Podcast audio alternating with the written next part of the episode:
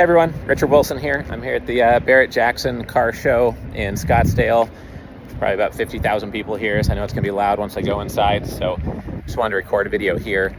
Um, I had a fun time doing a 30 minute interview with the famous venture capital billionaire Tim Draper. Um, seems like a great guy, very high energy, very pro entrepreneurism. He obviously loves what he does, he's passionate about it, he has a sense of humor, he's high energy it goes hand in hand with what we talked about at our private investor mastermind yesterday in Fort Lauderdale. Um, we also hosted it in New Jersey, and we talked about how when you become very successful, it doesn't matter if you're worth five or 10 million or 50 or 100 million or a billion. At some level, you don't have to deal with people you don't want to deal with. You don't have to deal with bad customers, bad business models, unprofitable deals, bad employees, and you get to know yourself well enough. You only do projects that really leverage your strengths that you have fun working on and that's obvious when talking to Tim Draper.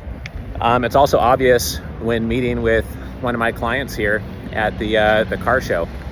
He's in the art world, and he's the number one art distributor uh, globally. And um, he's going to be speaking at our next event. It's going to be one of the the keynote talks, I believe. We're going to do a, a fireside chat with him. Um, so we're excited about that.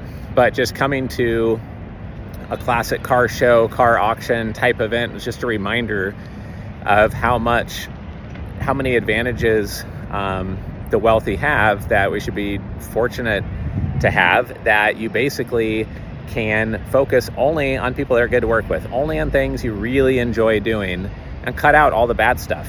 And while it's very intuitive and obvious for anyone who's already at that level of success, I think it's maybe not that obvious. While climbing your way up, it feels like a grind. It feels like a lot of hard work. It feels like a lot of iterations, a lot of challenges a lot of tough pills you might have to swallow. And perhaps things would go faster if you stopped working with the people that stressed you out. Perhaps you would get to your next level of wealth by cutting out the noise, the toxic people, the energy vampires, and you're really focused on where you add the most value per hour. And you only focus on working on fun, exciting, exponential projects.